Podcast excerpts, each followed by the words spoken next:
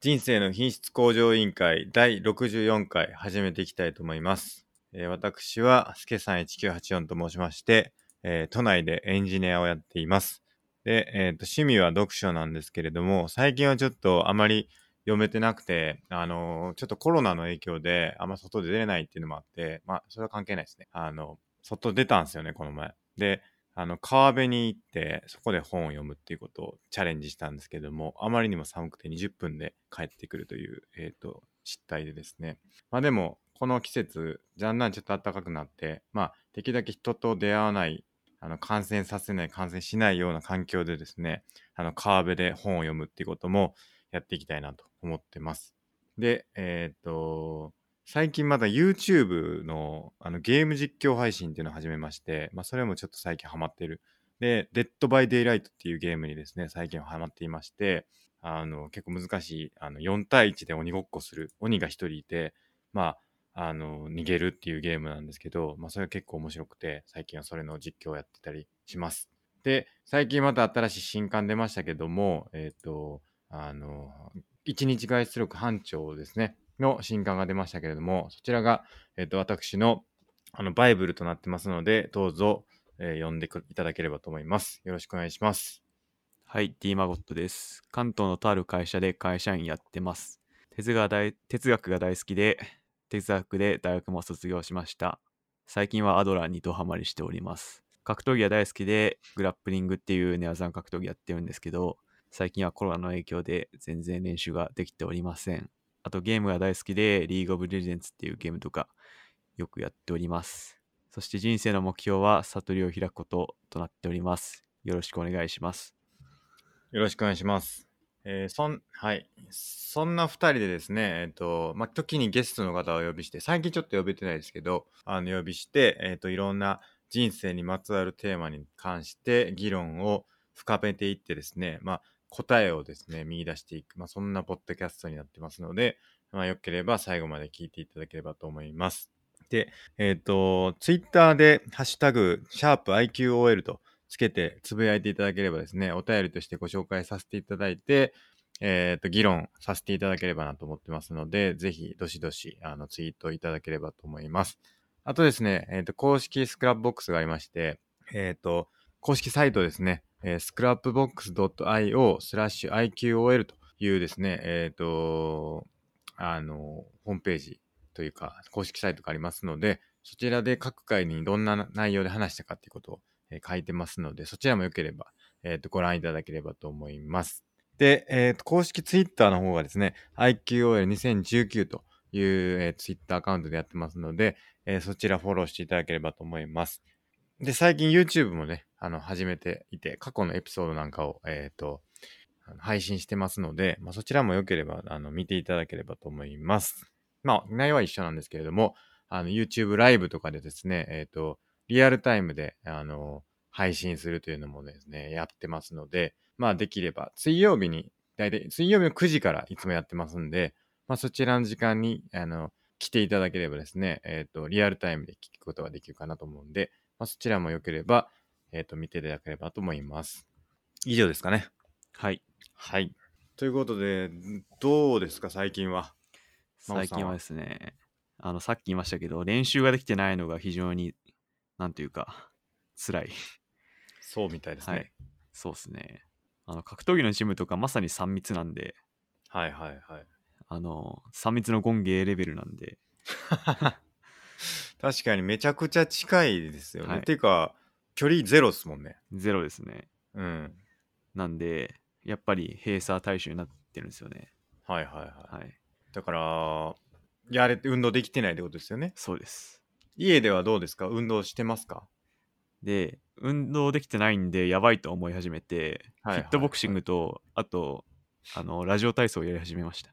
ラジオ体操。はい。一日何回やってんですか一日毎朝ですか第1第2をまあそれ1回だけですけどでたまに3日に1回くらいはフィットボクシングでガチでやるみたいな、あーフィットボクシングは毎日じゃなくて3日に1回ぐらい。そうっすねなんかこの前、うん結構なんだ激しめにフィットボクシングやったら結構効きましたねあー結構汗かきますよね。有酸素運動ですよね、あれ。ですねなんかあとやっぱ寝技と違う筋肉が疲れるんではいはいはい。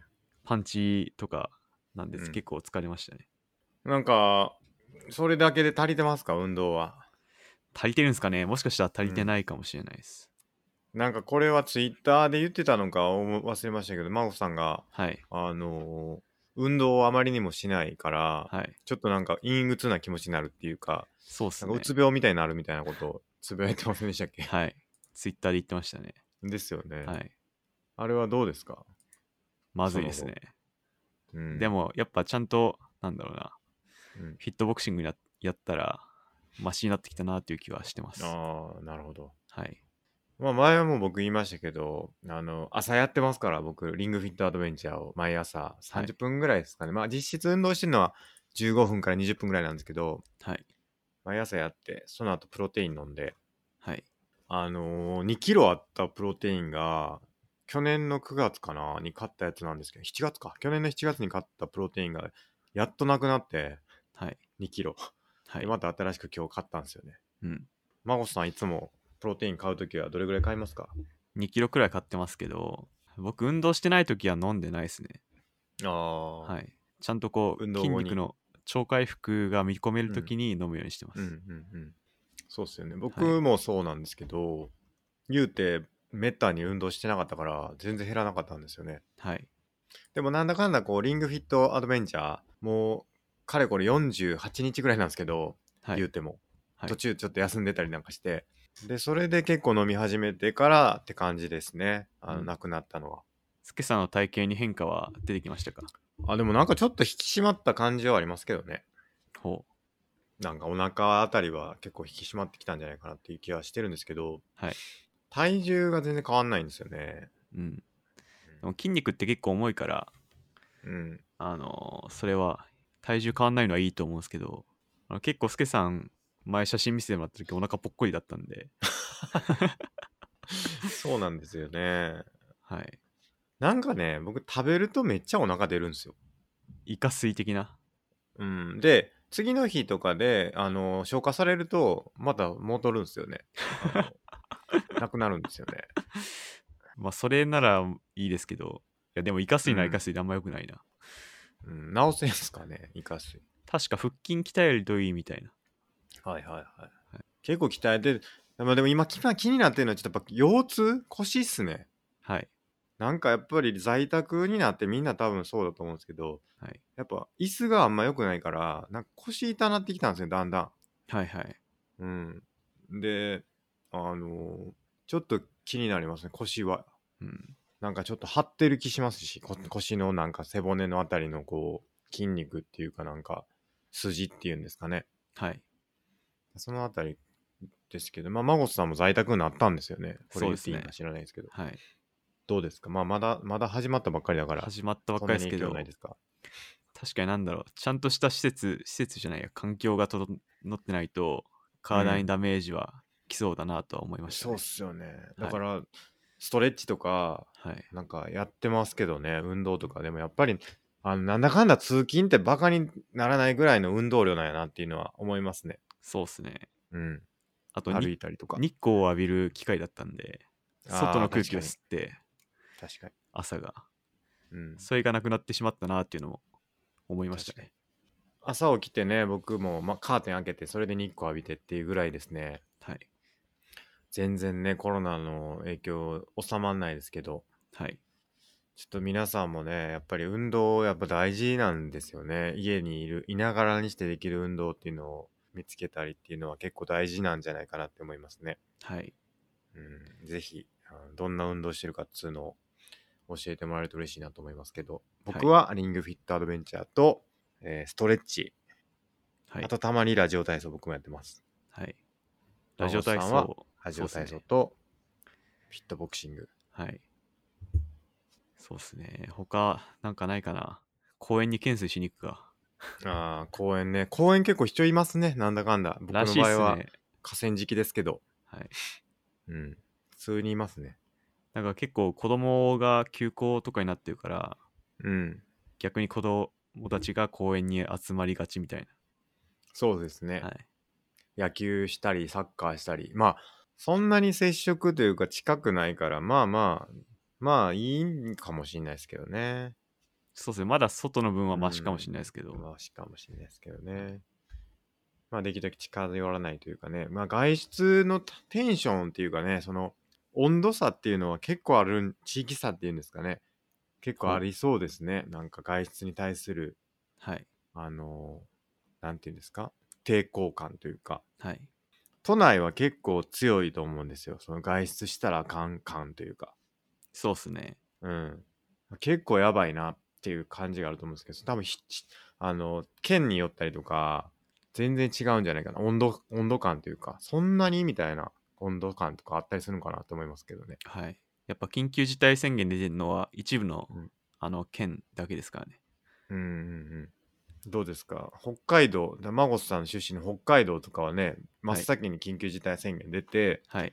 で1回収まってまたなんか2回目の緊急事態宣言出したみたいなんでしたよね確あ、かそうでしたっけうん最初出したのは、あの都知事が独自に言っただけのものなんで。そうですねそうですね、でそれで収まってはい。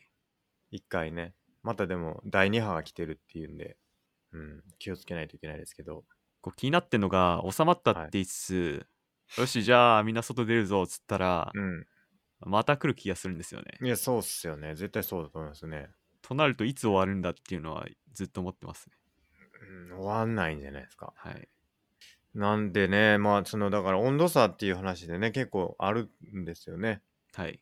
あの、うん。なんで、結構その、気をつけてっていうかね、まあ、できるだけ出ない、その、どの県にいてもだと思いますけど、できるだけ家から出ない、普及、不要不急的な話ですけどね。はい。っていうのはね、僕らのポッドキャストでも言っていきたいなと。ヒカキンとかと同じように言っていきたいなと思い ますね。そうですね。うん。あの、スケさんが星野源の動画とコラボするのはいつですかあーあれですか。チェロあ弾いれてほしいなとや思ってりたんまですすけど。か。 あー確かにね。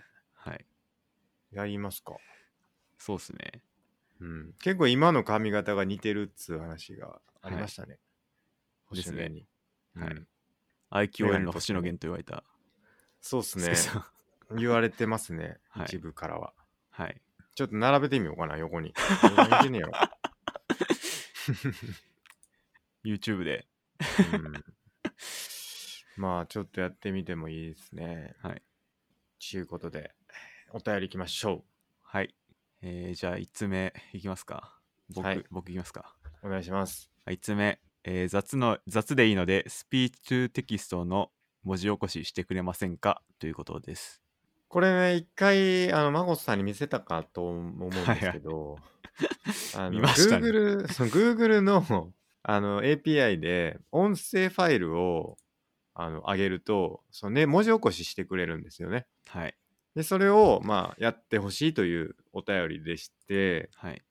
これなんでかっていうと、その、結局どんな話をどのタイミングでしたかっていうのを知りたいっていう話で、はい。あの、やっぱ、ポッドキャスト長いじゃないですか。言っても1時間とか1時間半とかやるから、はい。で、特定の話題についてだけ聞きたいっていう需要はやっぱりあって、あの、なんでそれをちょっと特定できるために、その、いつ、いどの回で何の話したかと、さらにそのどの回のどのタイミングでどの話をしたかっていうのが分かると、まあ、よりいいんじゃないかっていう話ですね。うん。でも、あれ読みましたけど、うんなんていうか、正直ひどいっていうか、 まあ、ひどいはひどいですけどね、大体わかりますね、でも、なんとなく。まあ、あのレベルでいいのであればいいのかそうなでっすてね。いう。だからこの雑でいいのでっていうのは、そのレベルでいいですよってことですね。はい。うん。なんですよね。まあ、ちょっと検討しますけど、はい。ちょっと期待しないでっていうか、うん、そうです待っていね。ただければと思いますね。一応、あの、小ノートと目次があるんで、そうですね、はいそれでだいぶいいと思いますね。はい。ちあの、目次から飛ぶのはかなりおすすめの方法ですね。はい。わ私としても。目次使ってる人いるのかなわかんない。僕、毎回作ってますけど。いや、あれ僕はすごい助かってますけど ね。あれ、すごい嬉しいというかね。はい。あのぜひ、目次使ってるよっていう人いたら教えてください。ぜひお願いします。はい。マゴスさんが一生懸命作ってくれてるんで。そのモチベにもなるんでね。そうですね。はい。じゃあちょっと検討しますね、これは。はい。うん。次のお便りいきます。はい、お願いします。えー、すけさん1983が神になろうとするのは必然ではないでしょうか。ええープログラミングは世界の構築であり、えー車の自動運転の回でも話されていたように思考実験の先にコードがあるのでは、それはハリルさんがおっしゃるホモデウスですねっていうことで、はえい。ーお便りいただいております。はい。あありがとうございますり。がとうございます。でまずちょっと2点をお伝えしたいことがあってで僕の名前というかいあの一応アイアカウントは1984でやらせてもらってるんであのもしよかったら覚えてもらえると嬉しいなっていうこととあとは多分ハリルさんじゃなくてあのーハラリさんかな多分たあのユバルのハラリですかね多分はい。うんホモデウスはとい。か、あとサピエンスインチとか、あとは21レッスンズですかね、を書いたのは多分ハラリさんですね。はい若干ちょっとま名前が、あの間違ってたんで、そこだけちょっとお伝えさせていただきたいなと。はいいうところですね。まあ、いいらんお世話かもしれないけど、すいません。はい。で、えっ、と、内容ですけれど、えー、必然なんですかね。どうですかその、前回の後、はい。こう、消化してみてというか、はい。もう一回検討してみて。いや、聞いてってね、僕も神になる、なのかなーっていうのは結構考えてたんですけど、なんかちょっとやっぱしっくりこないはしっくりこないですね。 ああ、ちょっと違いましたか。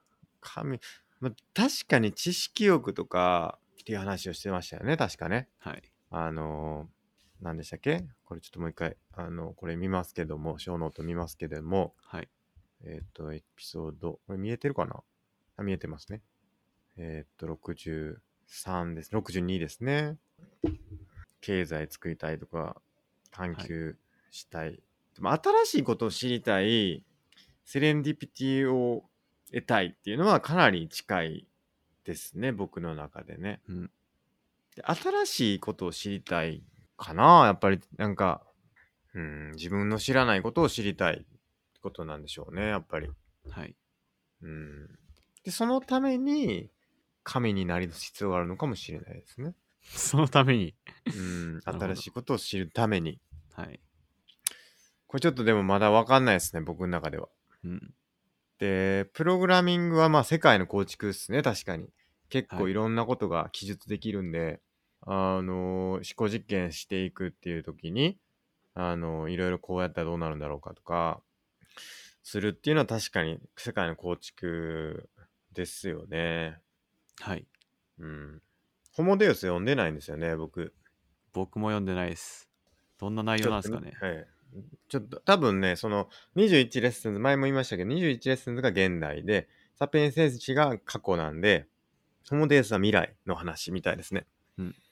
なんか結構、オーギュメンティッドヒューマンみたいな世界観。はいオーギュメンティッドヒューマンって知ってます知らないです。あの、結局、オーギュメンテッドヒューマンってあの、あれです。ちょっと調べてみようか。オーギュメンヒューマン。人と機械の一一体化により不可能だったことを可能可能にする。ヒそうだからに人間を拡張するんですよね。はいはいはい。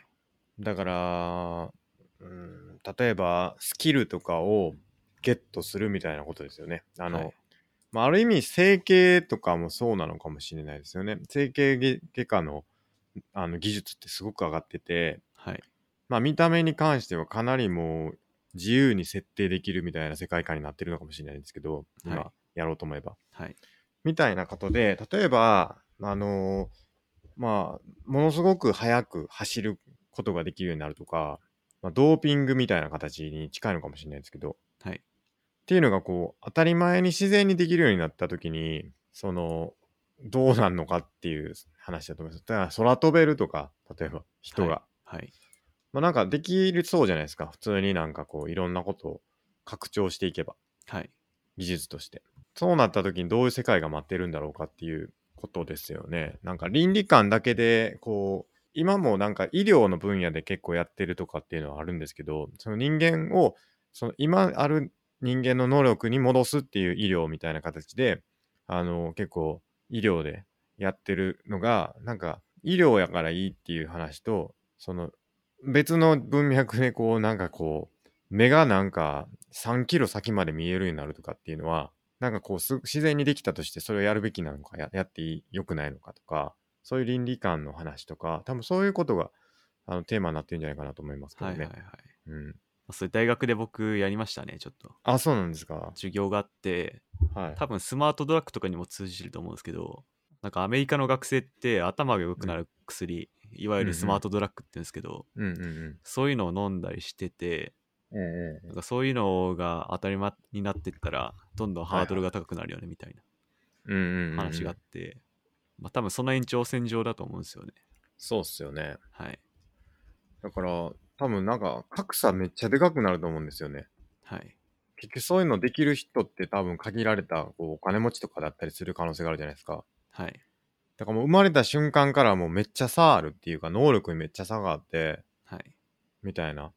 うんん。どうなんねんみたいな。 はいは何が OK なんだみたいなことですよね。い。ですね。うん。その人たちと一緒に生きていっていいんだろうかとか。はい。うん。なんか結構難しいというか、どう考えたらいいのか全くさっぱりわかんないですけど。はい。そこで哲学の出番ですね。なるほど。はい。どうするんですかそれは。どうするんですか ね。なんか大学の授業で覚えてるのは、はい。なんかバッハが音楽の才能を持ったのはバッハのおかげかみたいな、バッハの功績かみたいな。なんかとある人がその才能を持って生まれたのは、その人のおかげによるもんかみたいな。なんかはい。それ、はいはいなんかたまたまなんか身体的に能力持って生まれてきただけじゃねみたいな、うんうんうん。そんな話をしたのが覚えてますね。はいはいはい。だはかい。らそれと一緒ですよね。だから生まれつきの能力の差ってあるじゃないですか、どうしても。はいはい。で、それの一つとして、なんか生まれた時にちょっと改造して、ちょっと、なんていうか、音楽のセンスがある状態で生まれるっていうのをや,、やれたとして、はい。その差って別に自然でもある差なんだから別にいいじゃんみたいな話っていうのがあり得るってことですよね。うんはい多分そうですね。うん。じゃあどこまで許容されるのっていうか、うん。そもそも許容できんのかっつうことですけど、はい。うん。なんかまあこれも結局善と悪みたいな話に繋がってきそうですけど、ですね。うん。なんかやたらこう自己認識っていうか瞑想がもう自然にできる状態とか、はい。怒りを完全にコントロールできるとかってできるんやったらめっちゃいいと思うんですよねなんか,、はい。はい。なんか それやってええんかっていうなんかそれってもうなうん何なんだろうっていう気持ちにはなりますよね、なんかあれですね、風光感ができましたね。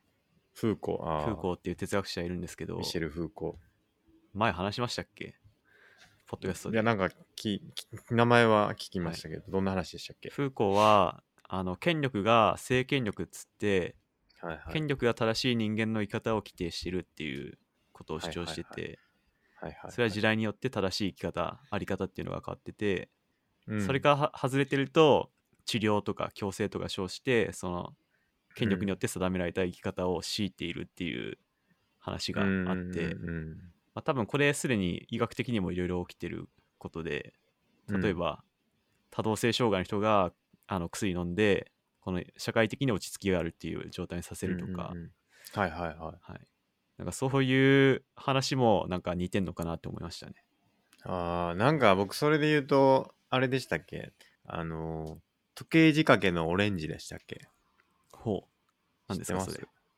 あの、スタン、キューブリックでしたっけスタンレー、時計仕掛けの小オレン説ジ映画映画ですね。なんか、はいんこれまあ昔の映画なんですけど、はいその、ルドビコ、これまあレタバレですけど、はいし治療、なんかすごい、なんか、極悪人なんですよ。確か。このはい主人公というか、そのアレックスっていうのが。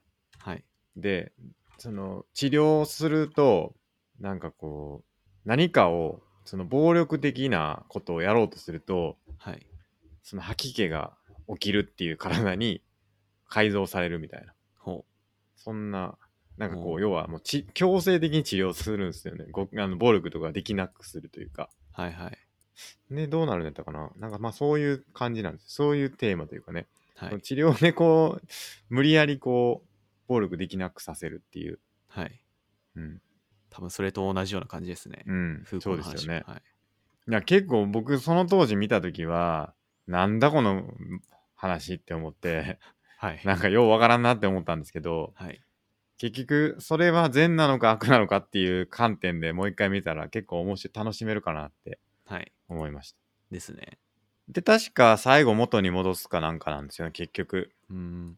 うん。確か。はい。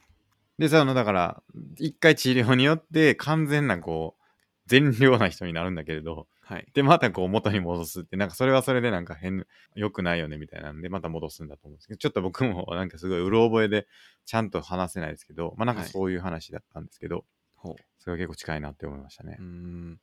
はい。ということで、まあ、何でしたっけ、そうか、ミシェル・フーコーのはい。せ政治の権力が、はいその時代の良し悪しを決めるってことですか。大体そんな感じです。うん。じゃあそれによって、その治療が OK とされるんか、はい。その例えばじゃあオーギュメンテッド・ヒューマンみたいな、はい。あの形で許されるのかみたいなのが全は部い決まってくるってことですね。そういうことですね。はい。うん。なるほど。はい。あの、ぜひ、風光入門とか本あるんで、はいぜひ読んでいただきたいです。そうですね。ちょっとなんか気になりますね。なんか、風風光光は何でもかんでもやっぱ、あ、これ風光だなって思う時がありますね。うーん、はいなるほど。ちょすごい今の時代重要な哲学だと僕は思ってま風す。はい。っと見ていきたいですね、それも。はい。ありがとうございます。はい。ありがとうございます。じゃあ最後ちょょっといきますか。はい。はい。あじゃあ僕お願いいきますか。はい、はいえースクラップボックス作ら使ってみようかな。バビロンの話はやっぱり解釈難しいですよね。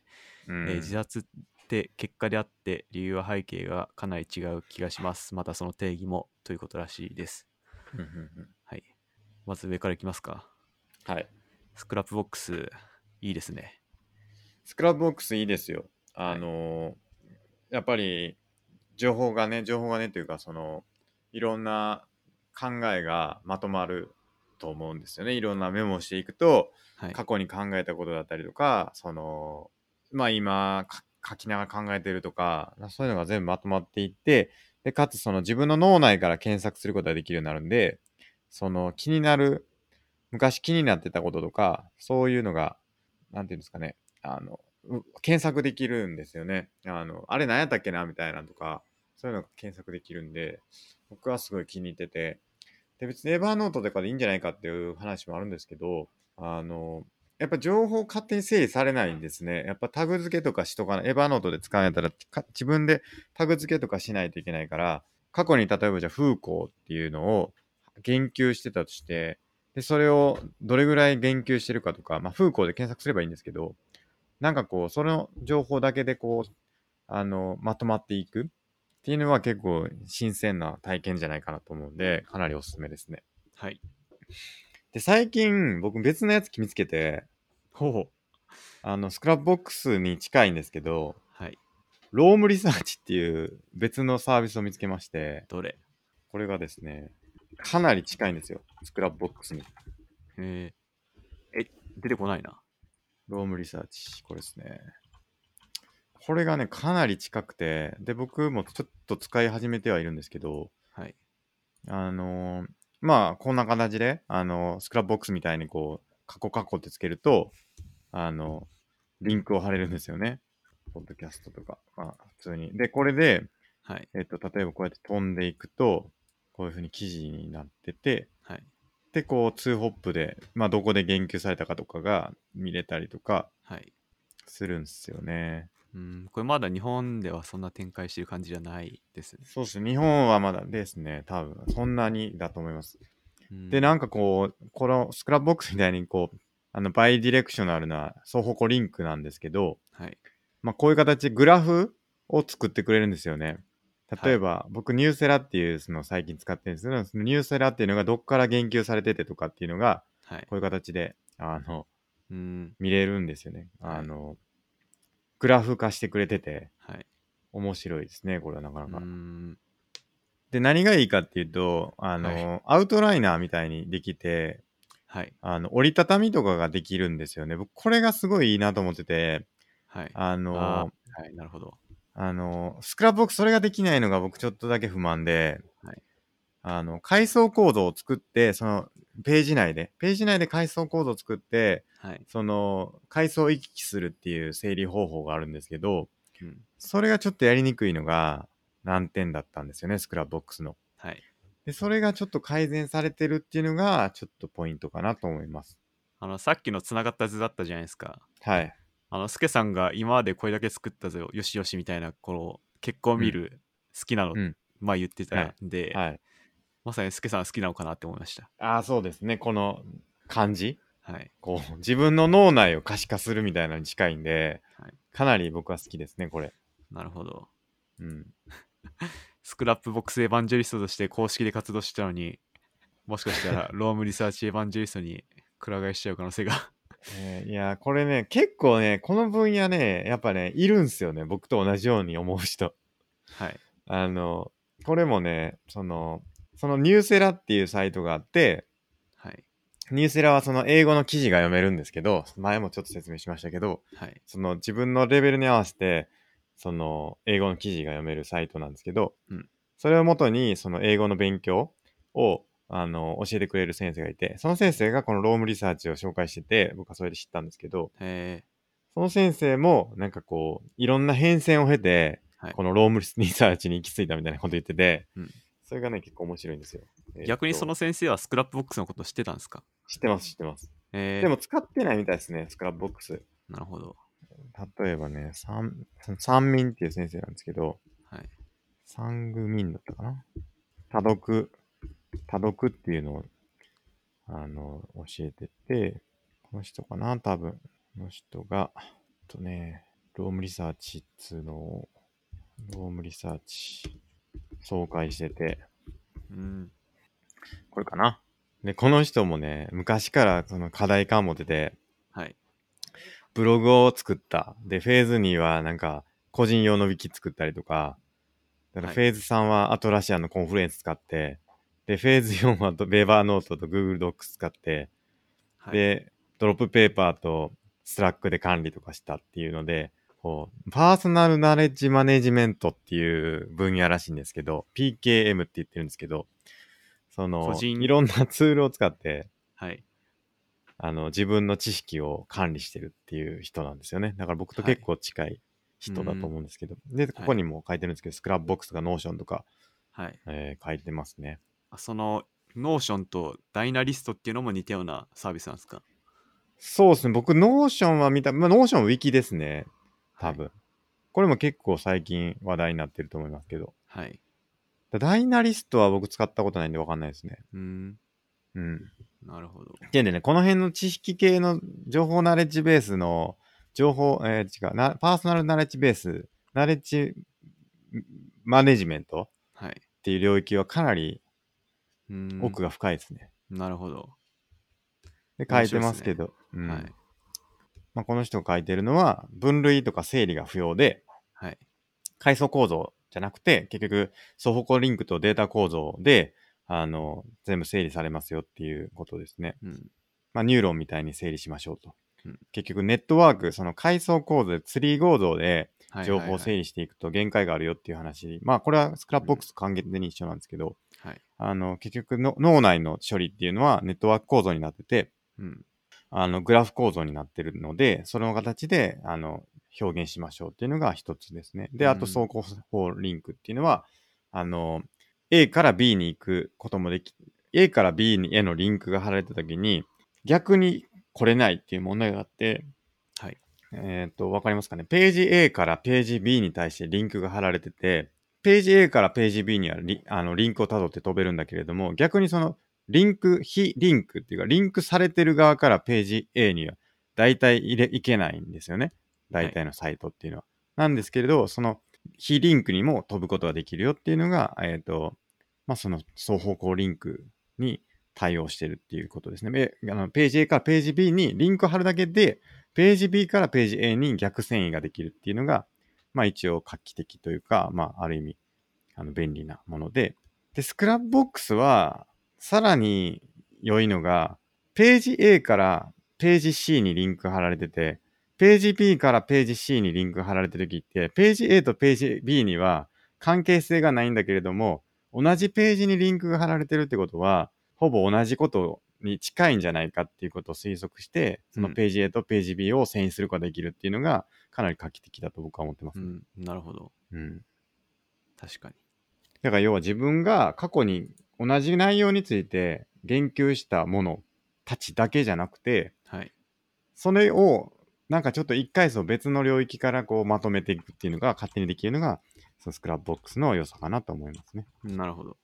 で、こう、この図が結構なんか面白いなと思うんですけど、インフォメーションっていうのは、その、まあ、一個ないろんな情報がこう散らばってるんだけれども、ナレッジっていうのは、そのインフォメーションっていうのをしっかりこう関連させてつなげるっていうのが、うんあの、ナレッジなんだと。だから要は情報をこう一個一個知ってるだけではあまり意味がなくて、その情報同士がしっかりつながって、こう、これとこれの関係性はどうなってるとか、そういうのをしっかり知ったら、ようやくナレッジになるんだっていう、この図っていうのは結構うん、良いなと思いますね。なるほど。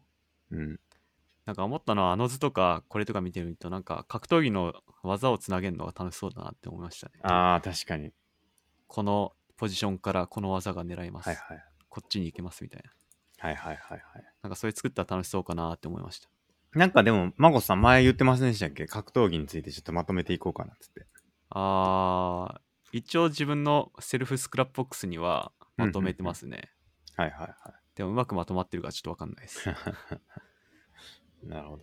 い。っていうんでね、まあ、スクラップボックスとかロームとか結構おすすめなんで、まあ、ぜひ使ってみてほしいなと思いますね。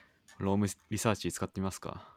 うん、ちょっと僕もまだ使い始めて、今、英語をね、僕は毎日読んでるんですけど、英語をい全部まとめていってますね。あの、メモしていってて。で、まあ、単語とかをつなげてみたりとか、まあ、そういうことをやってますね。なるほど。うん、まあ、ちょっとどうなるかわかんないですけど。はい。結構あるんですね、やっぱり。いや、ありますよ。いろいろええ多分やっぱ課題感じてるんでしょうね、みんなね。なるほど。うん、この辺は。はい。面白いですよ。うーん。使ってみよう。まあ、こういうのはまあ100こ分のの1にしかないですからね。使ってみそたうでら。すね、はい使ってみたら。だから多分その、この話は多分したことがないかもしれないですけど、したことあるかもしれないですけど、あの、例えば、会社のね、情報管理とかってやってます孫さん。やってなくはないと思います。マニュアルというか、あードキュメントとか、たまにありますね。ありますよね。はい。で、ああいうので、すごい綺麗に階層構造を作って、はい。例えば、あのー使用書はここに格納しましょうとか、はいはいはい。あの、なんかいろんなこう、ものをどこに格納するかっていうルールを作るんですけど、はい。それでやっていくと、あれ、これって、使用書でもあるし、はい QA に対する、その、項目書でもあるよなっていうような、例えば QA 項目書っていう欄と、 使用書っていうのが、それぞれこう別のフォルダーに分かれてるんだけど、あれ、これどっちも該当するな、みたいなことが出てきて、あれ、どこに入れようみたいな、どっちに入れようみたいな問題とか、これは、あの、コウモリ問題って言われてるらしいんですけど、ほ。要するにコウモリを、なんていうか、哺乳類に分類するの か、鳥類に分類するのかみたいな。ん違うか。まあなんかそうですよね。だから、あのどっちに分類したらいいか、ちょっと一目でわからんみたいなはいものが出てきたときに、あの、人はこう、どこに入れていいかわかんなくなるっていうんで、大体その他っていうディレクトリ作って、例えば、はいそこに全部入れるっていう運用になったりとか、うんなんかこう、結局、情報管理がすごく難しい。フォルダで管理するのも結構難しいよねっていうのが、まあ、あるあるだと思うんですよね。はい。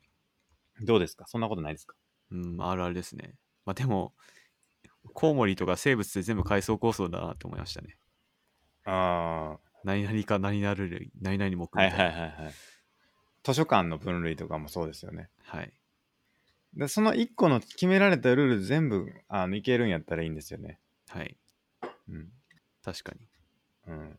なんかこう、空を飛ぶっていう分類でやりたくなったりとか、はい。なんかもう別の切り口で同じものを分けたくなる時ってあるじゃないですか。はい。いやその時にやっぱりこう破綻しちゃうんですよね。うん。うん。確かに。まあその分類、階層構造を捨てようってことですよね。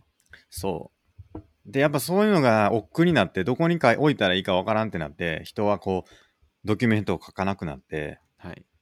あの、俗人化していくんですよね。なるほど。うん。で、こう、あの、階層をしっかりルール化する人に奥伺いを立てて、はい、これはどこに置けばいいでしょうかっていう、あの、ことになりがちっうん。ていうのがよく言われてますね。はいはいはい。うん。っなるほど。ていうのが結構面白いかなって思いますね。はい。はい。というので、ぜひ使ってみてください。使ってみよで、バビロンね。はい。自殺なはい。結論出てないけどな、はい。自分の中では。そうっすね。うん。やっぱ善と悪の問題なんですけどね。はい。なんか有名な自殺論っていう本がありますよね。ゆるゲーム。うん。聞いたことあるな。読んだことはないですけど。うんうん。はい。なんかコロナで自殺しちゃった人って出てましたね。なんかちょっと前に。ああ、いろいろ各方面追い詰められてますからね。うん。なんか経済的にことかはい。う、それは確か、移してしまうんじゃないかっていうほので、発症された方が自殺したっていう話だった気するんう。ですよマジっすか。うん。えー、それ見たことないっすね。確か、えこれかな。陽性判明したチームドクターが自殺とー、か。え違うかなまあちょっと忘れましたけどなんかそんなことがー、うん、見ましたねなるほど。うーんじゃあそんなところですかねはい。じゃあ今日のテーマいきましょうか今日のテーマは何ですか何ですか何でしょう 今日のテーマ、何いきますかなんかなんかあるかなはい。話したいことあります話したいこと、えー、少しお待ちください。ちょっと決めてなかったんで ね、そうですね。うん、えー、すけさんは何課題ですか最近ね YouTube やってるからはい。どうやったら喋るん上手くなるんやろうなって思ってますじゃあ YouTube でって話ですかまあポッドキャストもそうですけどはい。やっぱ喋るん上手くなりたいなって思うんですよね実況とかはい。難しいというか、はい。やっぱり面白い話っていうか話面白くなりたいなと思うんですよね。はい。じゃあ今回のテーマは、どうすれば話が上手くなるか。じゃあその、すけさん的に、この人理想だなっていうのは誰なんですか小籔小籔。 なるほど。前も言いましたけどねはい。小籔はいいですよ面白い。やっぱ、話のネタ大事じゃないですか。ネタ大事ですね。はい。でもなんかしょうもない話でも面白くするじゃないですか大体芸人って。はい。なんか話し方やんっていうのではい。どっちげなんやろな。うん。話し方を学びたいのか内容なのかっつうのはまた別の話ですけど。はい。な、真央さんどうですかないですかそういう話上手くなりたいなみたいなことは。ああ。思ったことしないないですかそんなないかもしれないですね。かといってまあ自分が話うまいとは思ってないですけど、でも難しいですね。うんまず話題はあれですよね、料理でいう素材ですよね。まあそうですでねそれを話し方でどう調理して調い理くかすみたいるな。そうですねそうですね、まあ素材を得るっていうのはまあ大事ですよねはい。素材が一番あのね話し方もクソもなく面白くなったりとかするのはやっぱ素材ですからはい。で素材を得るためにやっぱり知らないことにチャレンジしていくっていうのはいいんじゃないかなと今回のいロういつーものムリサー話にチなっちゃいますねしかり。そうで YouTube も僕デッドバイデイライト初めてやったんですけどはい。やっぱり一番最初のやつが一番面白かったな、自分で見てて。それは何故何も知らないんですよ。だから、はい。ルールもわからなければ、動かし方もわからなければ、はい。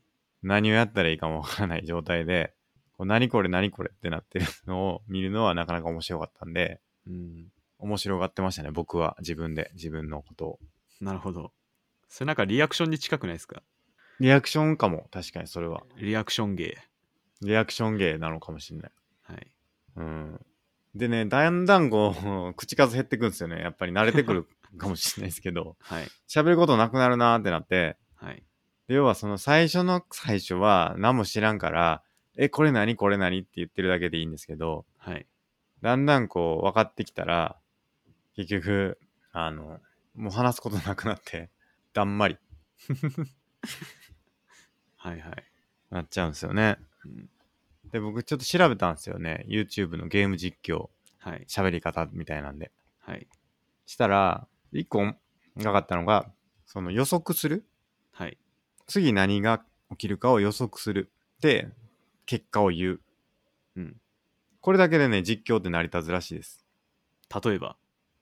例えば、なんかホラーゲームやってるとするじゃないですか。はい。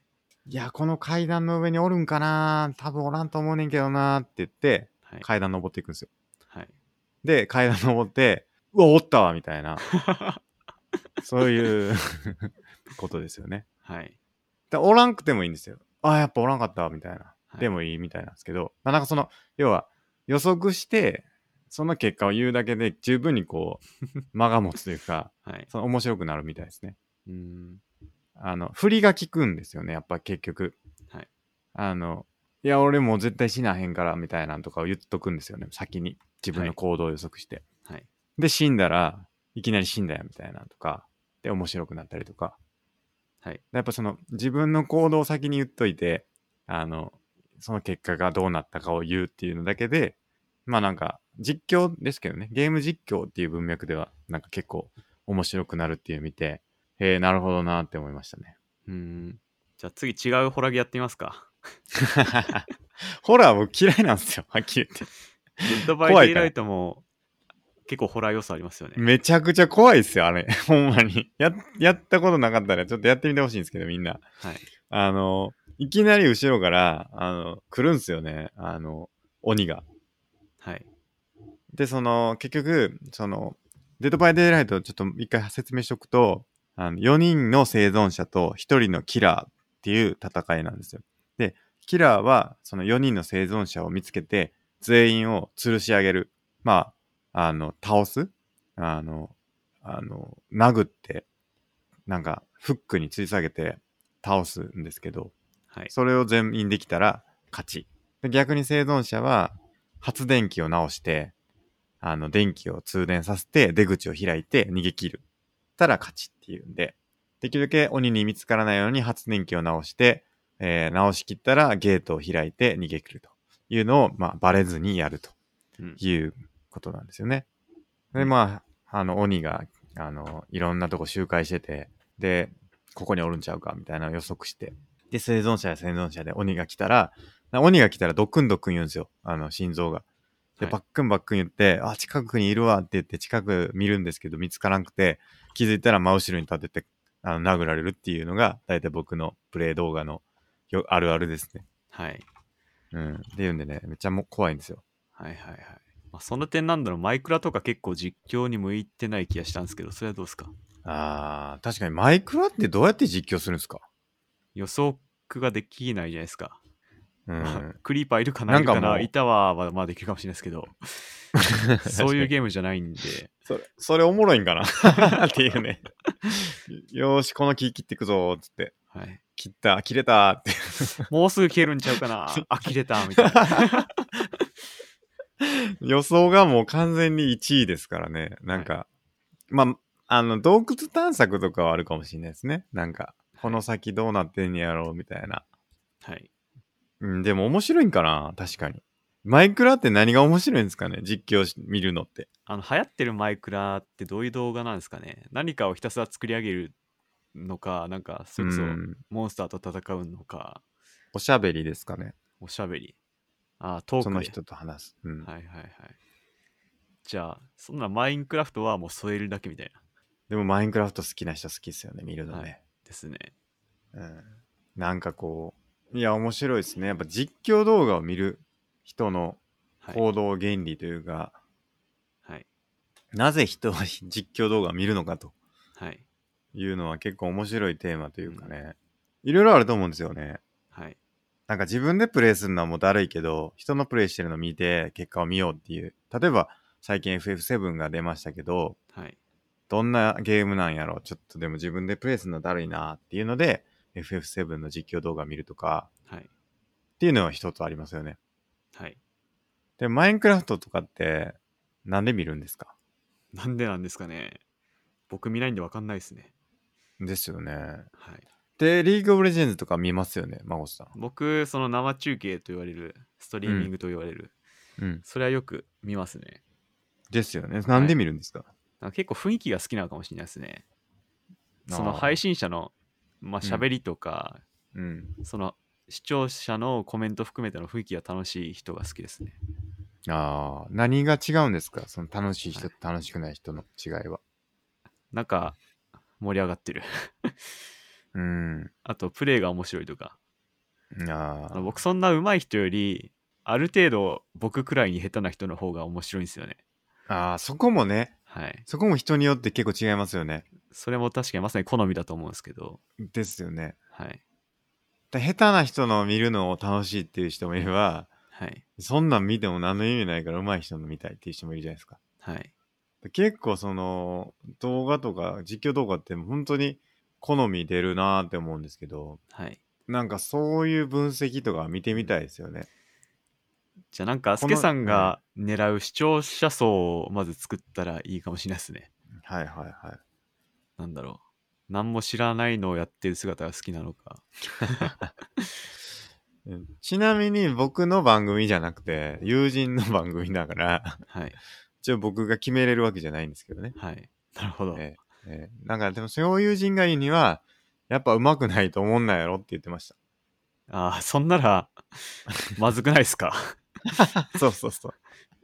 僕そんな上手ないんですよね、やっぱはいゲーム。はい。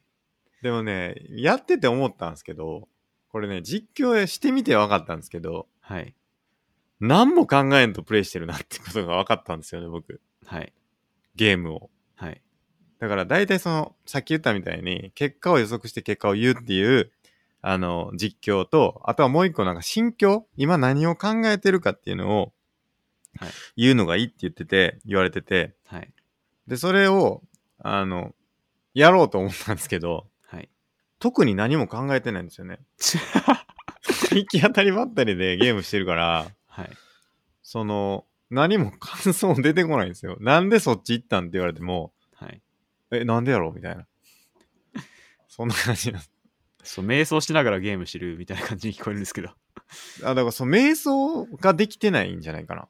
あ、でき違てうなか。いいや、なんかね、何も考えんとプレイしてんですよ。なるほど。だから、そらうまくならへんわなって思ったんですよね。はいはい。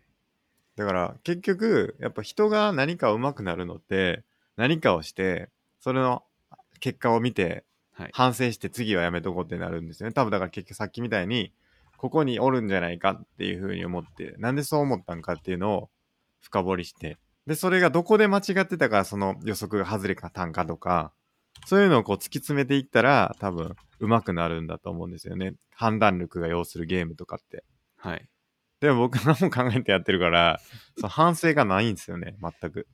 ちょっとそゲームの、やってても。友人の方が、うまくないと楽しくないっつってんのがすごい引っかかるんです けど、はい。その点、スケさん、満たしてないから大丈夫かなっていうのが。いや、そうなんですよね。あの、はういまくないと楽しくないっていうのは、その見てる側がですよ。はい。うん。だから、言ってたんですけど、アリの課長っているじゃないですか。あの、はいはいはい。あのご極楽とんぼじゃなくて、良い子えーの。と。良い子の。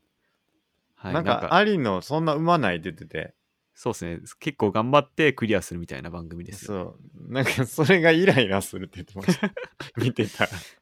お前大丈夫かでなんそれ付き合ってもうたんやって、あの言ってたんで、はい。あの僕結構危ないなって思ってます。その点、その、作成者の友人の方の意図を満たせてないですよね。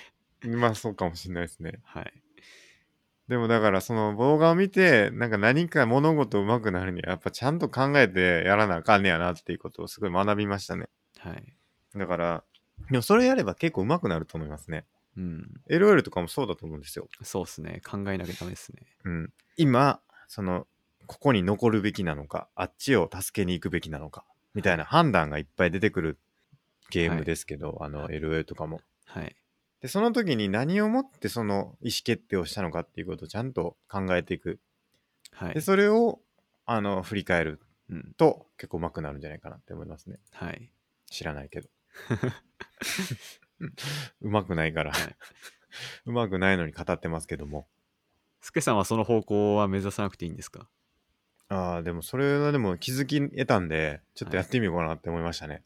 そうなるともう、デッドバイデイライトの上位勢みたいな方向に行くのかなと思いましうん。そうなりますね。で、あとデッドバイデイライト問題があって、た。はい。あんまマッチングしないんですよね。あ、そうなんすか20分ぐらいかかりますね。PS4 マジっすか。この夜とかやと。えー、僕、昔、パソコンでやってた時、そんな待たなかったですけどね。うん。あ、パソコンはまだ多いかもしれないですね。はい。 PS4 が少ないのかも。うーん。なんかその、実況者向けのそのトーク、あの、結果を予測して、実際の報告するみたいな。うんで気持ちを述べるっていう点は、うん もうほぼホラゲじゃんって思ったんですよね。確かに。ホラーゲーム限定の。最適じゃないかなって、ホラゲが。確かにね。はい。えー、絶対ここるやん、みたいな。はい。最近、狩野英孝がデッドバイデイライトの実況始めたんですよね。あ、そうなんですか。えー、なんか話題になってました。へえ。なんかいやでねも、面白そうだ、うんそれ。キラーをやってたんですけど、狩野英孝が。はい。その、殺人者側をやってたんですけど、はい。勝手に斧振らないでってずっと言うん ですよ。勝手に斧振らない。僕と同じぐらいのあの腕前なんですけど、はい。やっぱりうまいですね、喋りが。ああ、やっぱり。やっぱ芸人だけあって、はい。ずるいなって思って見てま した。なるほど。うんまあでも、うまくはないと。うまくはないっていうか、まだ始めたばっかりですね。はい。なるほど。うん、だから、ちょっとやっぱりしっかり喋りたいなっていうのがありますね。やっぱホラゲやるしかないんじゃないですかね。ホラーって言ったら何ですか例ホえばラ。ゲ。うん、えー最近見た実況は、夜勤事件っていうなんか、ええなゲーんムかがあ怖そう。って、結構面白かったっすよ、それ。けなんか僕そんな録画の実況見ないんですけど、それ見,、うん見入っちゃいましたね。へえはい、夜勤夜勤事なん件。夜勤事件日本人が作った結構なんだろう。比較的シンプルめなホラゲかな。なんか怖そう。はい。え、めっちゃ怖そうじゃないです か。スケさんのホラゲ見たいな。えめっちゃ怖いでしょ。はい。なんか前ね、僕やったことあるんですよ。あの、あれ。はい。あのー、カメラで音量取るやつ。カメラで、あ、ゼロっすか写真。のやつ。はいはいゼはロい。かな。スイッチとかあれめっちゃ怖かったな。知ってます。ホラーとかってなんでやんのか僕わかんないですもん。あはいはい。 の、あのプレイする理由がわかんない。うん。うん、実況やったらまだわかりますよ、確かに。はい。やっていきましょうって。はい。めっちゃ怖いやろ、これ、ほんまに。でもやってみようかな、確かに。ホラー。あの、その、相方の番組作ってる方はホラゲは好きなんですか、ああ、どうなんだろう。でもなんか、あのーディビジョン2をやろうって言ってましたね。ホラーですかディビジョンいや2は。、あれはホラーじゃないです。えっとレッドディ、レッドデッドデデンプションみたいレなッ。ド・デッド・リデンプション。あーそれもホラーゲではないです。ではないんだ。はい。じゃあ違うかもしれない。じゃあ、なんだろうな。じゃあ、ホラーをなんか、二人でやるのはありかもしれないですね。はいあ。んのかな、そういうの。二人ホバイオラハーザーはドとかですね。聞いたことないですね、あんまり。バイオハザーバイオハザードも最近はなんか結構アクション寄りになっちゃってて、ド。ああ、そうなんだ。はい。マジ、ホラはい。ー、いや、怖そう。ホラーは。とにかく。はい。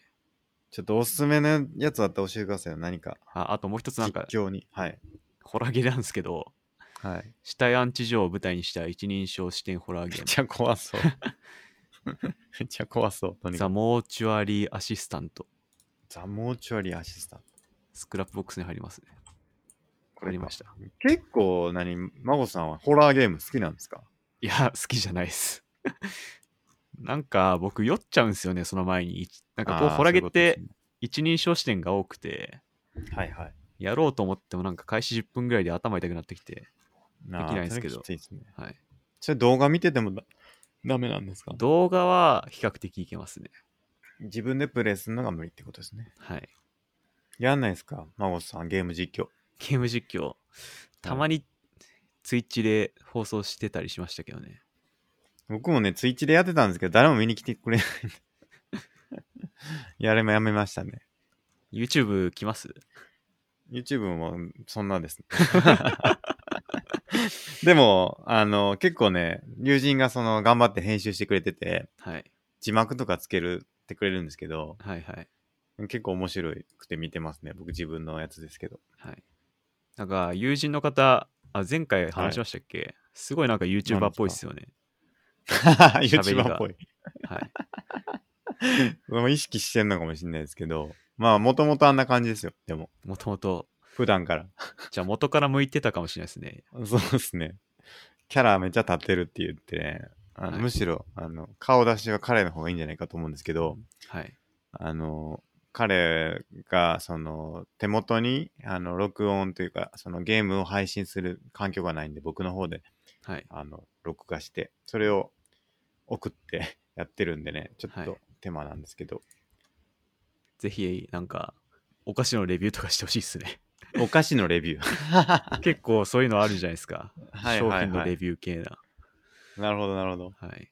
そういうケースねなんかそうゲーいムうじゃのな、くてあの、ゲームにとらわれず、ああなるほどなるほどそういうのも結構なんか向いてるかなとは思いました。確かにちょっと伝えておきますねはい。あと何か言おうと思ったら今忘れちゃったななんでしょじゃあ忘れましたねう。はい。ホラーが好きなのかっていう話とはい。うん、ああ、そうそう。僕なんか都市伝説っていうかね、はい。なんかオカルトみたいなのは結構好きかもしれない。それはどういうジャンルなんですか例えばあのね話聞くだけが好きなのか。なんかあのーあれっす、なんかこう迷い込むやつって知ってます はい。異異次世元界に。 異世界。異世界転生。結局。 なんか僕異世界転生が好きなのかもな。根本的に。ちょっとまた違う視点が出てきましたね。うん。異世界転生に行ってなんかたいなんとかしたいんじゃなくて、はい。異世界に転生したいだけなんかもしれへんですね。そしたら。あの、言ってましたもんね。どうやったらパソコンを作れるようになるかみたいな。異世界転生準備講座のそうそうそう話そうしてましたもんね。そう。ですけど、その準備がしたいわけじゃなくて、はい。 異世界に行きたいんじゃないか。実際に。うん。はい。なんでだろう。まあでも僕、異世界のあの転生する話めっちゃ好きっすね。じゃあなんだろう、スケさんが大好きな異世界転生の話って、例えばなんですか一番好きなやつって、 はい。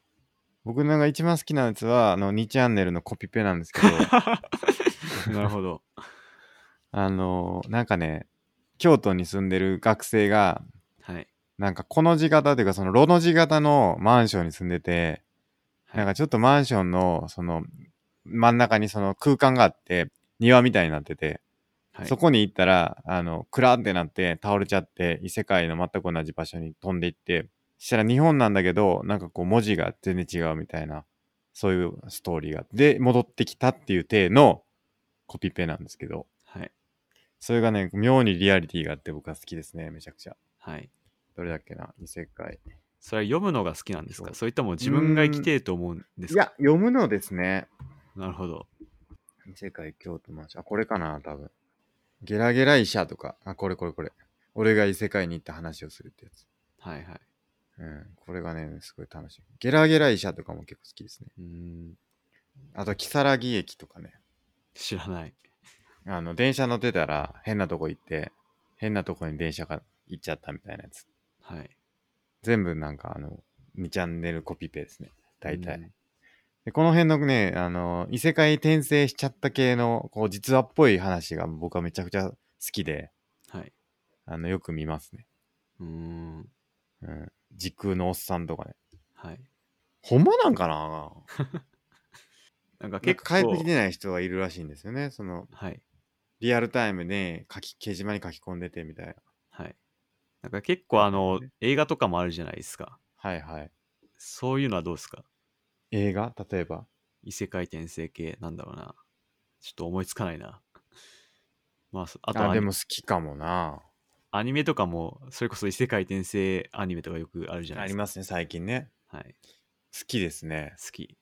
うん。はい。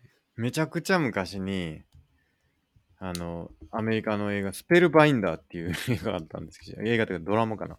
はい。知ってますか対決、スペルバインダ知らないっす。ー。これね、あったんですよね。ドラマ。はい。アメリカな。アメリカじゃないか。オーストラリアだ。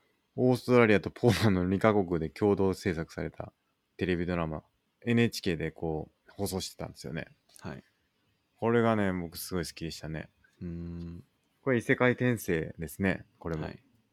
こうどういう流れで異世界転生するのが好きな んですかなんつか別に何でもいいですよ。 何でもいい。うん急に気づいたら異世界に行ってたでもいいんですけど。はい。だから異世界っていうのがなんなんかいいっすよね。ほ異世界って。う。はい。よくないですかそうっすか。異世界全然興味ないですかマゴさんは。ないですね。なぜなぜだろうな ぜかわかんないですけど、特に全然、興味ない理由ないですよね、別にね。はそうですね。あの、異世界の良さはどんなとこですか非日常ですよね。非日常。なるほど。うん。そう考えたら別に異世界である必要ないよな。ですよね。うん。映画とかも別にね、最初から非日常ですから、はい。異世界に行く必要ないですよね。はい。何なんだろうな。はい。異世界って何なんでしょ何なんでしょう流行ってますけどね、う。最。近、特に。はい。はい、異世界である必要あるんかなあれってだ。だから結局、最初からい 行ってたらええんちゃうんかっていう話になりますよね。はい。うん。やっぱ現実感があるんですかね、若干。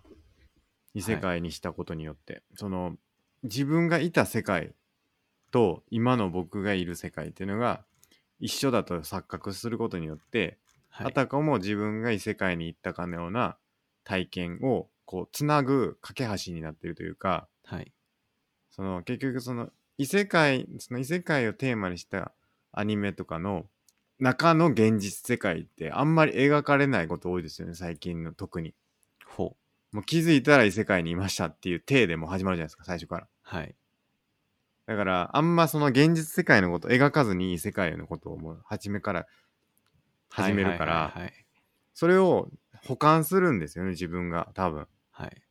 その現実ではこの人どうやったんやろうなっていうのを補完する結果すごく自分の現実世界と近い現実世界をそこにこう思い描くことによってはい。よりこう自分が異世界にり行ったっていうリアリティが増すんじゃないかなって思ったんですけど、どうですかなんか結構最初の異世界転生する様子は最近すっ飛ばされてるっていうのは聞いたことありますね。そうですよね。はい。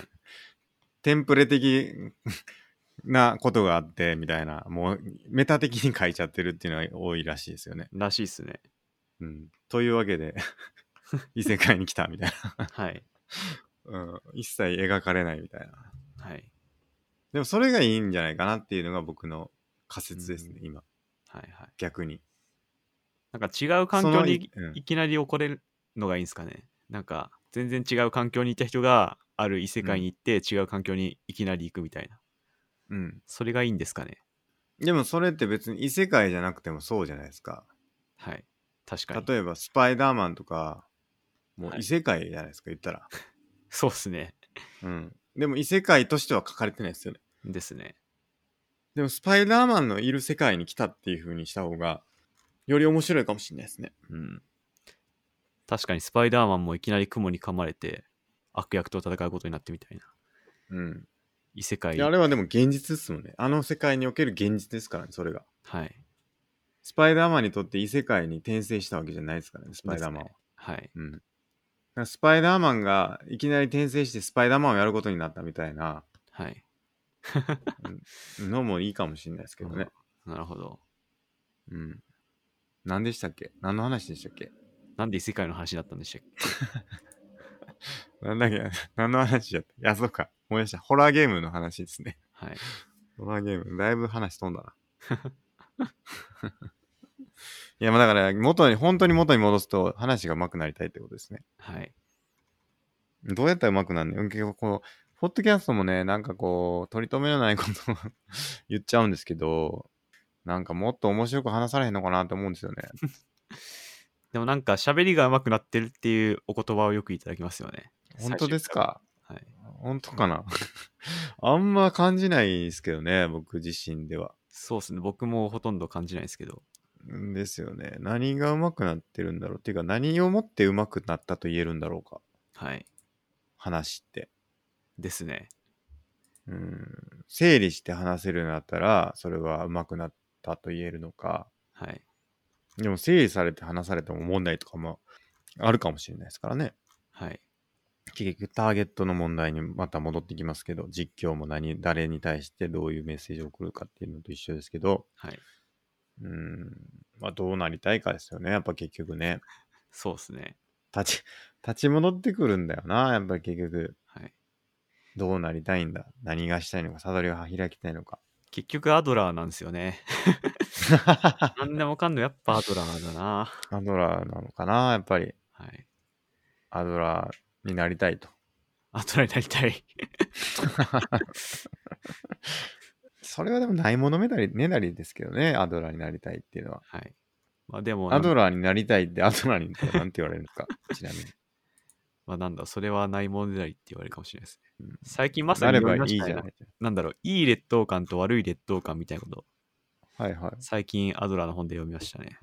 ほなんか、う。どうなってましたえー、っと、どこだえー、どこだどこだ最近読んだんですよね。どこだっけないい劣等感と悪い劣等感。はい。なんか、それが共同体に向けたものだけか、なんか自分のためだけかみたいな。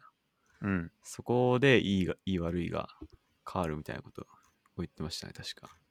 なるほど。自分だけに向けられてたら悪い劣等感ってことですかそうっすね。ただ自分をう大んきく見せようみたいな。なんかそれだけのためだと、ダメって書いてました、確か。劣等感って何なんでしたっけもう一 回言うと。劣等感は、あの、何かができなくて、ああ、なんだろう、できないわって思える、 思うことですね。例えば、うん。空を飛びたいけど飛べない。だかうら飛行機を作ろうみたいな。うん。まあ、でもそれがあるうん意味なんだろう、暴走し始めるとうん。あの自分をでかく見せたりしようとしたうりんとか、うん。いや自分はどうせできないからみたいな卑屈になったりとか、まあ、それであのそこで分かれていくっていうか、うんうんうん。いい悪いが変そわうっでてすいくよね。そうですよね。だからはいルサンチマンで、はいゆルサンチマンに陥ったりというか、はいあの、何かできない時に、それを叩き潰すはいとか、あるいはその逆転のこっちの方がいいんだっていうとか、はい、まあそういうことですよねま。あ優越性でしたねまあほぼ同じだと思うんですけど優越性の追求が正しいものとは誤ったものって書いてましたねああ、はいなんか自分のためだけに優越性を追求するはいことはあんま良くないってことですか。はいなるほどな。でもそれで言うと僕悪い優越性かもしれない な。そうなんか自分をただでかく見せたいみたいなっうん。ていうのはん間違った優うん越性の追求って言ってますね、見せたいわけじゃないんですけどね。はいなんで、なんで自己減産が好きなのかって話だと思うんですけど。はい多分アドラーはそのうん共同体感覚っていうものを導きの星って言ってて、はい。まあ、それに基づいて動くべきだっていうのを言ってて導きの星。はい共同体感覚っていううんうんまあ、それを考えると、なんだろう。いい意味での優越性の追求だとしたら、うん。うん。もっと見る人を楽しませたいとかいう思いがあれば、うんうんうん、正しい優越性の追求はいかはい、はもい。しれないですね。確かに。はい。ただ、スケさんが自分をでかく見せたいとか、自分の評価を上げたいとか、目立ちたいとか思ってんなら、それは誤ったものかもしれないです。うん、うんそれはあんまないかもしれないですね。はい。なぜ YouTube を見てほしいのか。はい。楽しませたい。まあそうかも。はい。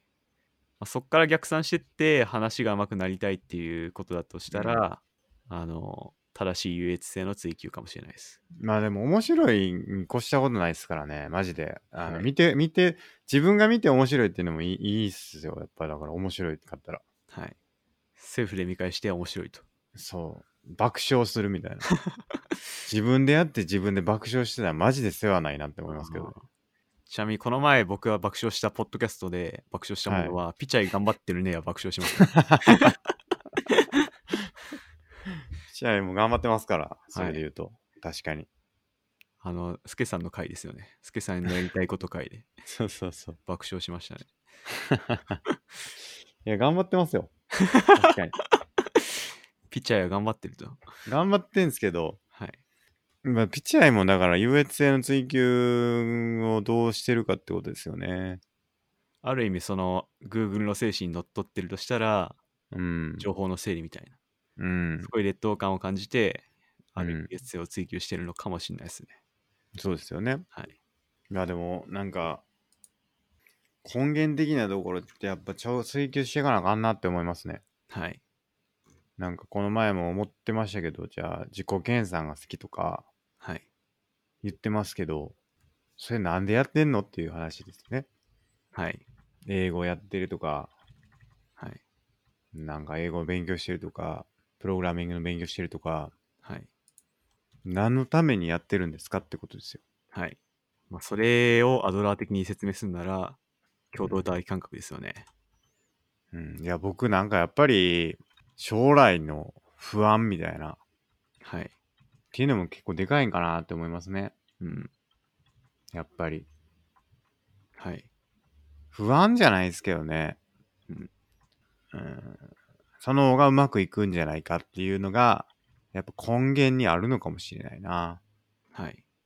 やらないよりこれをやってた方がうまくいくんじゃないかうん。っていう思いがあるから、だからこれをやりたいんだと思思おうとしてるうん。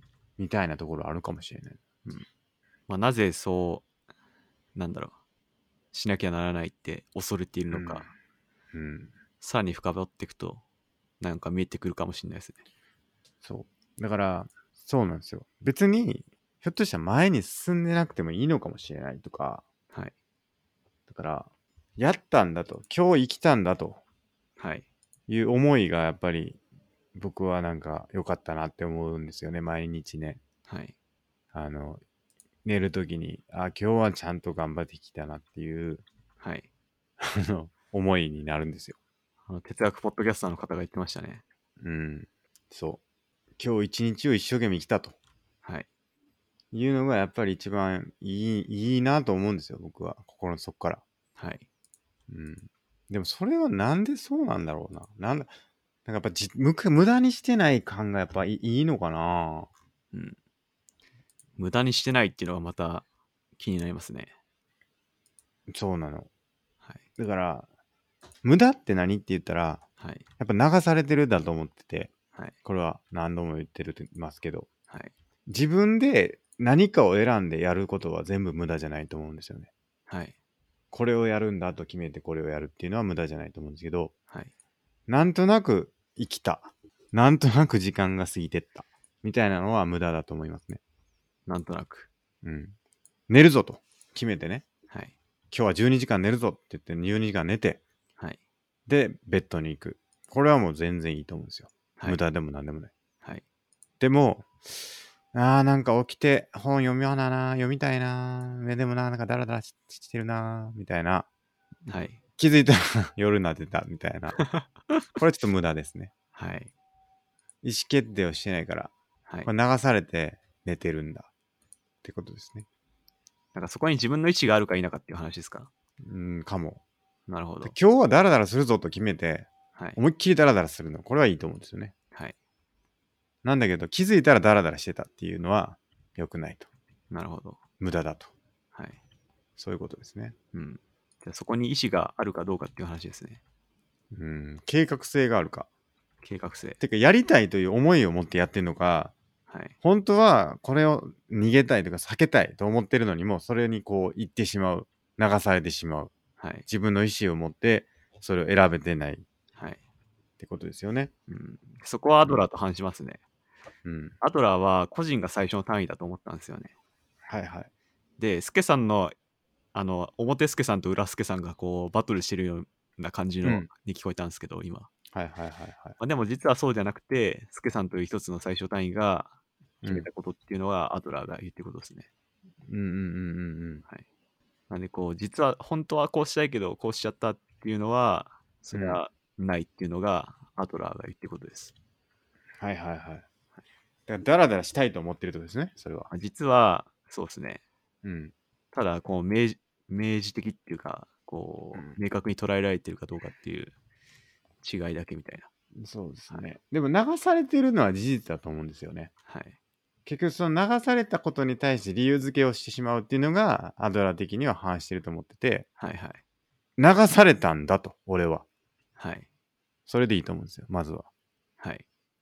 うんそれに理由もクソもなくてあの流されましたとはい。いうことなんですけど、 はいそれに対して良くないよというわけですはい。僕はでそこに僕言い訳は何もしないんですようん。で良くないとはいそ。れも良くないよとはい。いうことですねはい。流されなかったそれは良かった ねとそういうことですね、はい僕はなるほど。うん何かに理由があって流されたわけじゃなくて、はい。もうただ単に流されたんですよ。はい そ。れは。それは。本当に。はい。うん。そうですよね。うん、まあそうですね。うん。流されたかったのかもしれないし、それは。はい。目的、流されようという目的があって流されたのかもしれないんですけど、はい。まあ、それはもう良くないよと僕は思います。はい。うん。こうやっぱり助さん自身がどうなりたいかっていう、その前回の話に戻ってくると思うんですよね。はいはい。やっぱりそれが全てじゃないかなって思ってます。どうありたいか。自分の時間を生きる。はい。充足感を得たいってことなのかもしれないですね。うん。で、その充足感を得るためには自分の時間を生きることが充足感を得る道ではないかと思うわけですね。はい。後悔ししてしまうことがあるからってことですね。はい。それをしなければ。流された自分に対しては後悔をしてしまうと。はい。なんかさっきの話だと、あの、うんちょっと将来への不安みたいなうんうん、ことだったと思うんですけど、うん。それは自分で生きたと言えるんですかね。まあその準備ができてればはい。よしとほいうことですよね。はいだからその準備してなかったら結局あああの時準備しとけばよかったみたいなよくわからんことになるわけじゃないですか。う。はい。なんか後悔しするみたいな。はい。全力を出してもダメやったらダメやんっていう話ですけど、はい。それをちゃんとやってますかってことですよね。もう、全力で生きるしかないんじゃないですかね、となると。そうなんですよね。全力で生きるってことがやっぱり大事なのかもしれないな。もう究極、将来のことって分かんないと思うんですよね。例えばもう、うんこのコロナでそうこんなことになるって誰も分かってなかった。わかんない。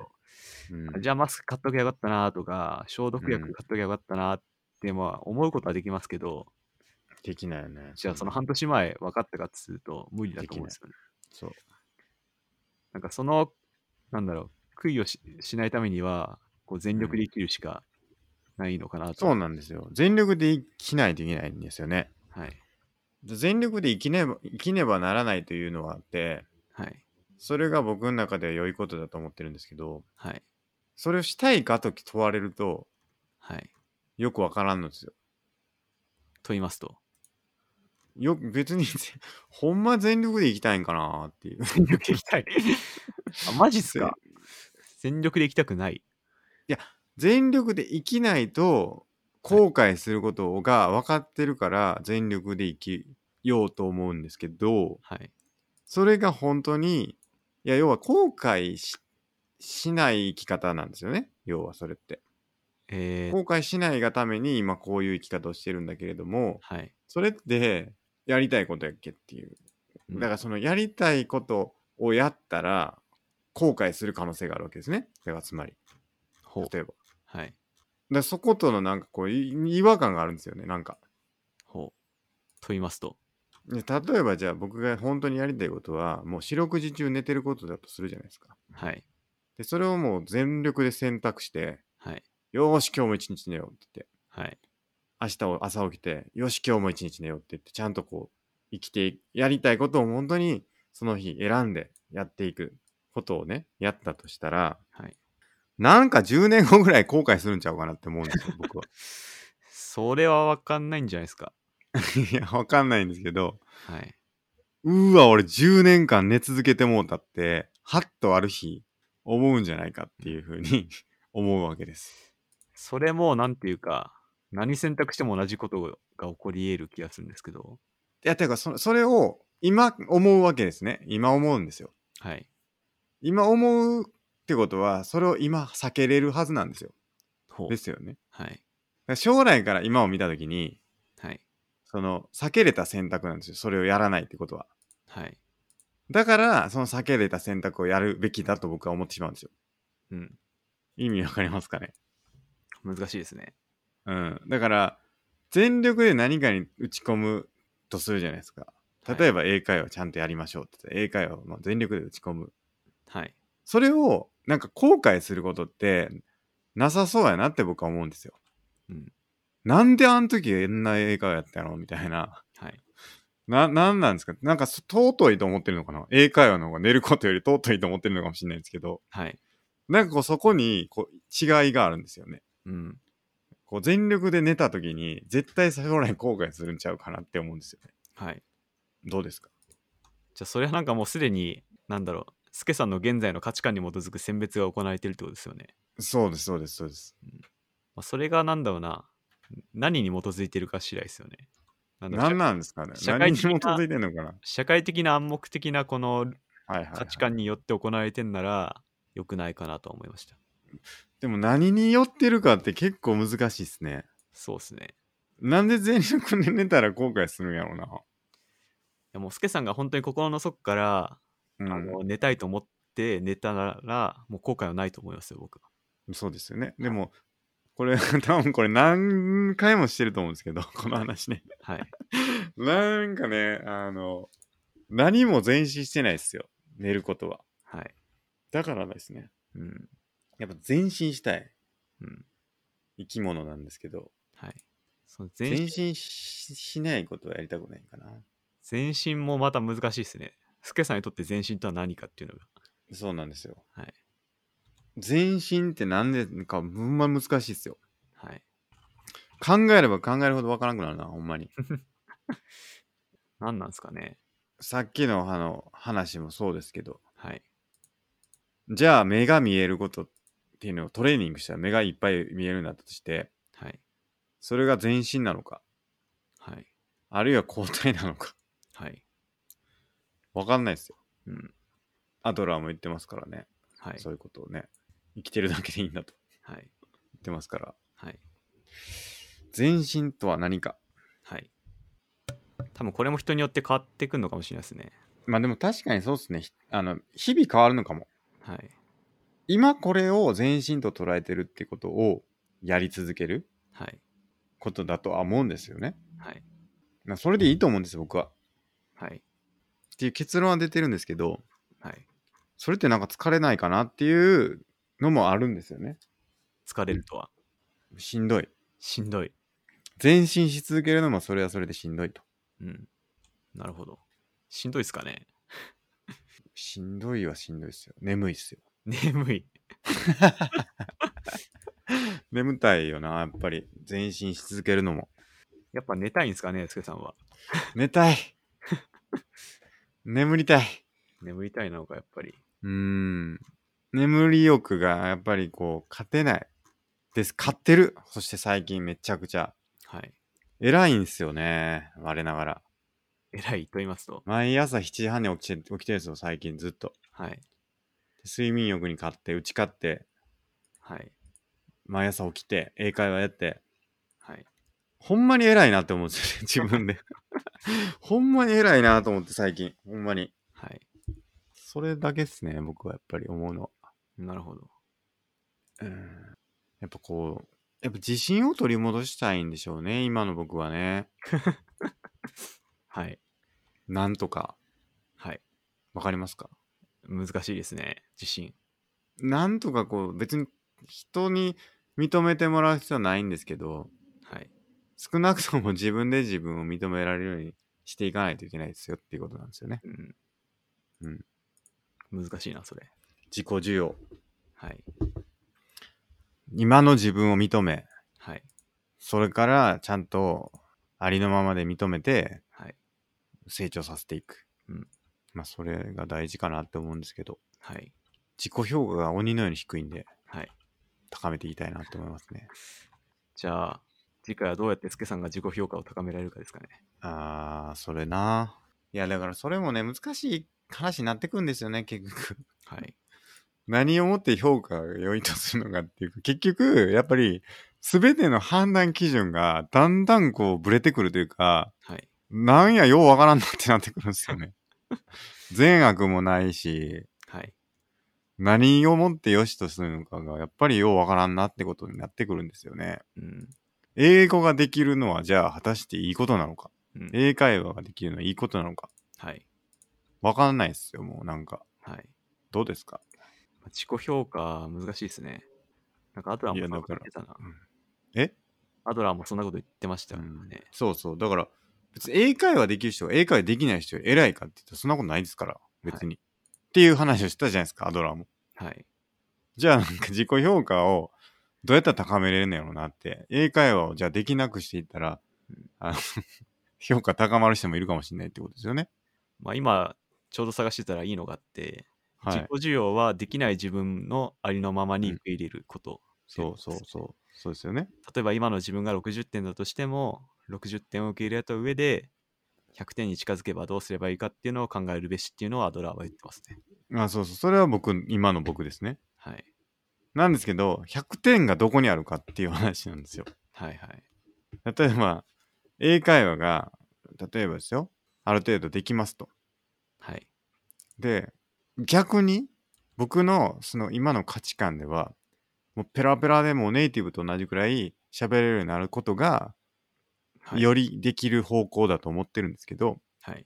ひょっとしたら逆かもしれないですよね。ほう。喋れてることが良くないことなんだと。はい。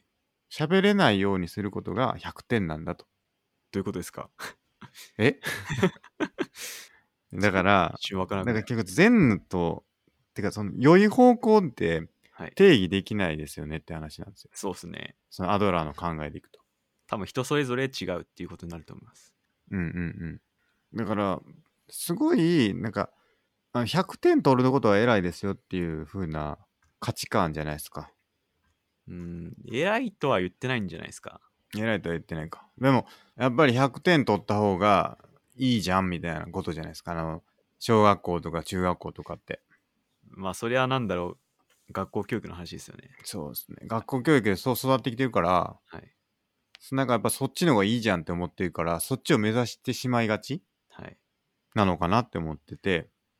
なるほど。うん。だから僕はそれで今どころ、今は僕は60点だっていうことを認めてるし、そこからこう100点を目指していくっていうのもやろうとしてるんだけど、はいそこに対して疑問をも持ちかけられたら、それはようわからんくなってくるなってなるんですよね。は結い。局だから、いや、0点取った方がいいんやでって 言われてるのと一緒なんですよ、要は。うん。え、そうなんみたいな。その点数でいい悪いを考えるのがあんま良くないかもしれないですね。そうそうそう。だからそそうなんですよ。だからそう考えたときに、じゃあ何をもってこう、自分はいい方向性を持てばいいんだっていうことがはい見えなくなる。今まではそうやって100点とか点数とかっていうのを、なんとなくの自分の価値観として持ってて、はい。この状態よりもこの状態の方が点数高いっていうのをなんとなくあるんですよね、僕の中にね。その今までの人人生とか生きてきた中でそういうのがあるから、はいその中の価値観において、ああ、じゃあ今は60点だから100点の状態目指そうっていうのを良しとして生きてきたんだけど、はい。いや、そうじゃないよって言われたら、じゃあ今度は何を目指して、どこに100点があるんだっていうのがよくわからんくなってくるなっていうことなんですよね。スケさんの100点がどこにあるかですよね。そ。そうこいや、そこはね、今の中では明確ですよ、僕の中ではね。アでメリもカそれがほんまに100点ですかって言われたらっていうことなんですよ。ああ、それはもう人によって違うからいいんじゃないですか。いいんですかね。スケさんがこう思いました。だから、うん。あの、これが自分の100点ですで。いいのかな。んじゃいですかねいいのかな。はい。はい。まあ、ぶち壊してくれても全然いいと思うんですよね、僕の中では。はい。それをね、その価値観って全然古いよとかっていうので、全然ぶち壊してもらって、はい、やいや、今はこうだよっていうので、やってくれてもいいんですけどね。はいだ誰かがね。まあ、そこで柔軟に変えていくのが、うん。あの、もうまたいいかもしれないですね。なるほどね他。者から影響を受けて変わっていくっていうのをまた、それもまたよしかもしれないですね。そうそうそそこでなんか変わるから悪いとか、う。変変わるからダメとか思っちゃうのはダメかもしれないですね。まあ確かに。はい。まあ変えていっていいよと。はい。うん、いやだからその善とか悪とかっていう話の一環なんですよね、これは。ですね、多分。僕の中ではね。はい。前のベクトルの話じゃないですけどはい。基準を持ちたいなやっぱり基準。自分の中の基準がないなやっぱりはい。これが善でこれが悪っていう、はい。まあ、スケ基準を探求するもいいかもしれないですね。うん、確かにねうん難しいですねやっぱなんかはい。これの話ってはい。あでももう2時間なってるや ん気づいたら今回も、そろそろ終了しましょうかそうですね。はいスケさんの基準はどこにあるのか問題と。いやーそうなんですよこれはね永遠のテーマですね。永遠のテーマでありみんな全然興味ないやろうなと思うんですけ どあ、でも前回あ ののうちの母親が絶賛してましたよ。なんかい何をろいろ考えさせられたって、あの、スケさんが何をしたいのかの回。 本当ですか、はいマジかあありがとうございますはい。そう言っていただけると幸いです。はい。はい。ということでね、引き続きちょっとよろしくお願いします。ということではい。。うーん2。時間。はい。ありがとうございます。はい。じゃあ、本日もありがとうございました。ありがとうございました。